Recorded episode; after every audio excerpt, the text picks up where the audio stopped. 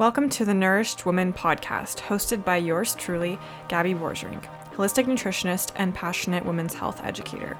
Together on this podcast, we are going to open up the conversation around hormones, holistic healing, relationships, self-development, and everything in between, so you can feel empowered, educated, and ready to take your health and life into your own hands.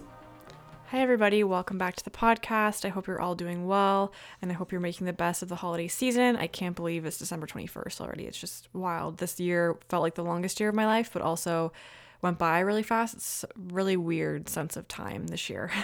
But I really cannot wait to dive into today's topic. I had a few people asking about going off the birth control pill safely, you know, how to avoid being pregnant and all of that. So I know it's a really common question and really common concern, actually. Like, I would say that's probably the number one concern most people have about coming off the pill, myself included. I've been off the pill now for 4.5 years, somewhere around there, and it was the best decision that I ever made for myself, for my sanity, for my health, for my mental health. Like, I was a different person on synthetic hormones, and I think that we should all have the choice to avoid synthetic hormones if possible. And I don't have enough good things to say about fertility awareness method and, you know, tracking your cycle and using that as fertility method, as well as just being empowered and aware of your body and your health. So I am a huge supporter of going off hormones. Of course, everyone is entitled to their own option, which is why I am pro-choice, but a lot of us aren't really given that choice, unfortunately, at the doctor's office. And we also aren't given the side effects, the possible risks, and long-term effects that birth control can cause. So my whole thing is just that we are aware of it, that we are empowered with information, and we can make a educated decision for ourselves for our specific situation, because there are times where it's necessary and where it's helpful. And some people do want to go on it. So no judgment there, but this episode is for those of you who want to come off the pill, but you're scared, you're worried, and all of that. So I feel you. I've been there. When I was coming off the pill, I didn't really tell a whole lot of people. I really kept it to myself because how old was I? 20, oh my gosh, I'm turning 24 in January. So I was like 19. I was almost 20. So I was 19, as a 19-year-old in a relationship, obviously not ready to have a child. It's looked down upon to come off hormonal birth control, to come off the pill, because we have been ingrained in us that that's your only option to control pregnancy, that you aren't able to take control of your own fertility and be your own method of birth control and control it. So it's really horrible because this is a pretty new, like, hormonal birth control is fairly new when you look at things. And I did a whole episode, if you go back to the beginning of my podcast, I did a whole episode on the history of birth control pill when it was legalized for non-married people. And it's really shocking, the dates. Like, it's wild. I'm pretty sure it was like 1970 that it was legalized to unmarried women, but I could be wrong, but somewhere in the 60s and 70s. So it's really not that far off that was legalized for unmarried women, which is so frustrating and mind-blowing. But anyway, so women have been able to control their fertility and to be aware of their cycles for a very, very long time. And unfortunately, we've kind of reverted to this space where we don't properly educate women and people who menstruate on their cycles and what they look like, and how fertility is only a small window of your cycle. We're told that we can get pregnant every single day of our cycle, and we're told that, you know, it's something we should fear and that, you know, we can't control ourselves, which is far from the truth. So first thing that we need to understand is that you can only get pregnant for a short window of your cycle. So when you release an egg, it's only available to be fertilized for 24 hours. The thing is, though, is that sperm can live in you for up to 5 days. So if you have unprotected sex, say on the Thursday, but you don't ovulate to the Saturday or Sunday, you could still get pregnant because that sperm could still be living inside you. Of course, there's different rates of, you know, how possible that is, but that is the window there. So you have about 6-7 days where you are fertile, and that's where you can get pregnant. So that's where you want to use protection or abstain or do whatever else you want to do. So yeah, so that's a huge thing to understand first off, because I think when we understand that level of, okay, we can only get pregnant for this many number of days, so we can either have a backup protection like condoms, or we can abstain, do other stuff that you want to do, and be able to pinpoint that and to be able to track your fertility and confirm ovulation. And once you confirm ovulation, you know that it's physically not possible for you to get pregnant for that second half of your cycle before your next period. So it's honestly amazing, and it's super, super empowering to be able to track your cycle and to be aware of what's going on, because for most of us, we have had our cycles shut down for so long, or we've just not really focused on what's going on in our cycle, or we just obsess over our periods, and that's like our main focal point, when really ovulation is like the main focal point of our cycle. And so it's really important to be aware of that and understand each component of our cycle and how it works. So that's a really quick overview of generally what is our conception period, what is going on, and how can we track it. So you can track it from multiple different ways. You can track with your basal body temperature.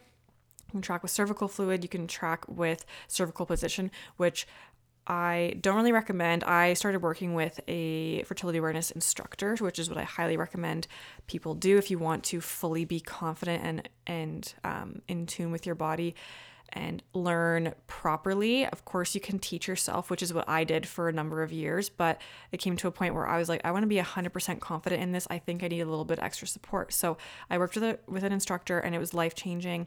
She is Famtastic Fertility on Instagram, and Megan's just amazing. Like, she is awesome. So little shout out to Megan. I will have her tagged in the show notes. You can go check her out, but she has a course where you can take the course. Then she also has one-on-one sessions with you. And then there is a Facebook group, so you can ask questions and get feedback and all that kind of stuff. And there's like little quizzes, and you really, it's like a full educational situation. And you can also bring your partner to the calls too and get them involved. So it's honestly what I highly recommend if you are willing to invest a little money in it, because it's not only investment in contraception, but also your health. And I'm sorry, but if you want to have sex and you can't afford to have a child, I think you can afford to invest a little bit in contraception. That's just my opinion. So that is one thing I'd recommend. A really great book is Taking Charge of Your Fertility by Tony Weschler. I love that book, and I've talked about it so many times on my Instagram because I love it. I've done giveaways with that book where I bought it for people and gave it away a few times because I just love it so much. But that was a great way where I taught myself through that. And there's so many different online resources. I also really love Fertility Awareness Project on Instagram.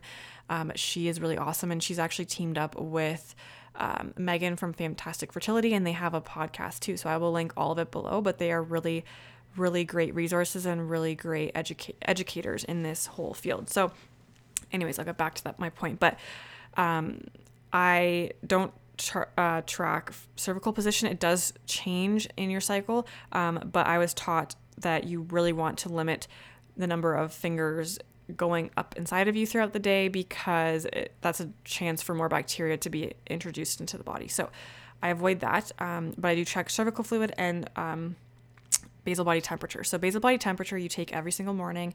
You just use a thermometer, make sure it has 2 decimal points, and you can really get like a super basic thermometer, or you can invest in a more expensive one. So the Famometer on Amazon is one that a lot of my clients use. It's a little bit of a step up from just a basic one.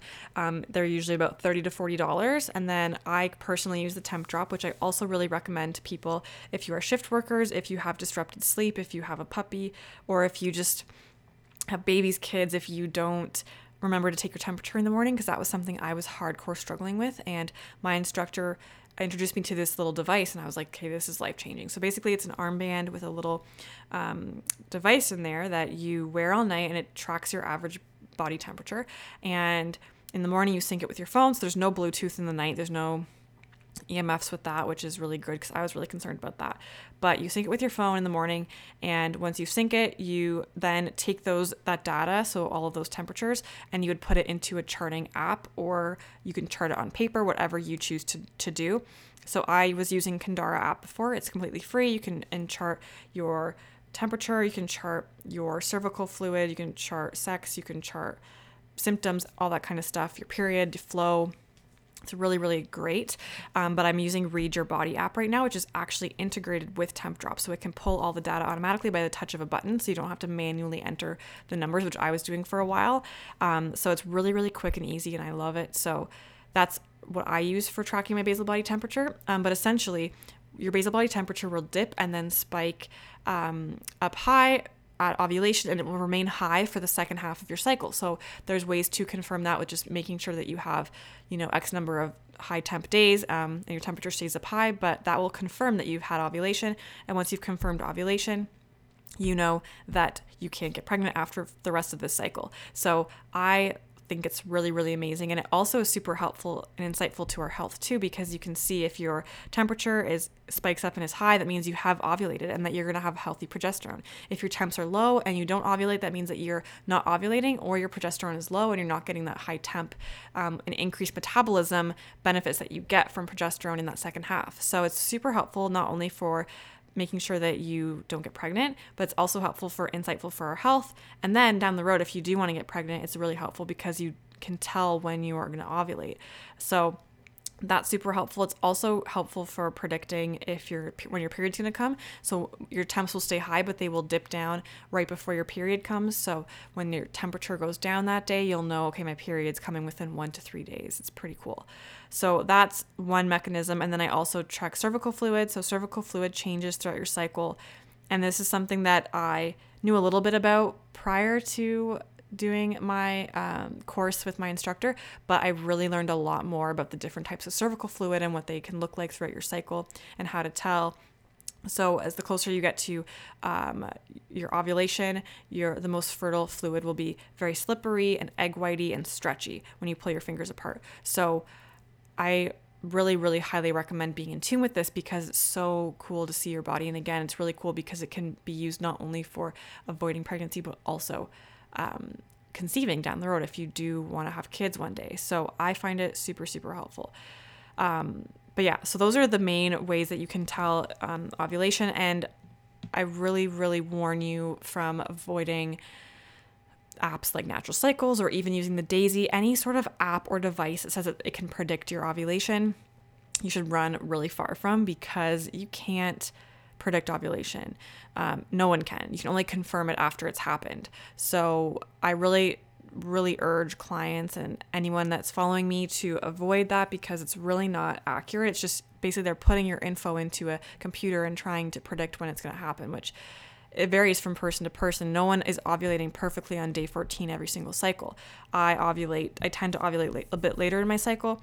And ovulation can be delayed for numerous reasons. It could be stress, lack of sleep, lack of nutrients, all kinds of stuff can delay ovulation, but stress is a huge one. So really, really important, because those computers, those databases, those algorithms don't take into account your uniqueness in your body. So you really can't predict ovulation. So I really recommend staying away from those, because that is one way to get pregnant. And it also doesn't promote body literacy. So being aware of your body, being aware of your cervical fluid, your temperatures, and what's going on through your cycle. So that's why I highly, highly recommend that you, invest in an instructor, invest in books, invest in courses, whatever it might be, to learn more for yourself. So that's a huge thing that I would recommend. It just takes the stress away because you feel 100% confident. I feel so confident. I know my period's going to come because there's no way I could be pregnant, because I do fertility awareness method properly and I track things and we use backup protection when needed. So that's just what I recommend to reduce stress. Honestly, having a plan in place and learning and educating yourself. But the first steps I would take if you want to come off the pill would be getting on the same page as your partner. So making sure that they're aware of, okay, what's going to go on? Do we have to use backup protection? We're going to have to learn a little bit first. It's going to take a little bit of time to get the hang of it, whatever it might be, or you may have to invest in a few things and get them on board with you. Get educated. So again, follow people on Instagram, take courses, invest in an instructor, buy books. There's so many things that you can do. Get in the habit of tracking. So download the Kindara app. If you want to do it free, you can get the Kindara app totally free and start just getting in the habit of tracking your cycles and your symptoms. Even though on the pill, it's not a real normal cycle, normal bleed, you don't ovulate on the pill. It's just really helpful to get in the habit of tracking symptoms, tracking things, because you're going to be wanting to track a lot of it when you come off the pill.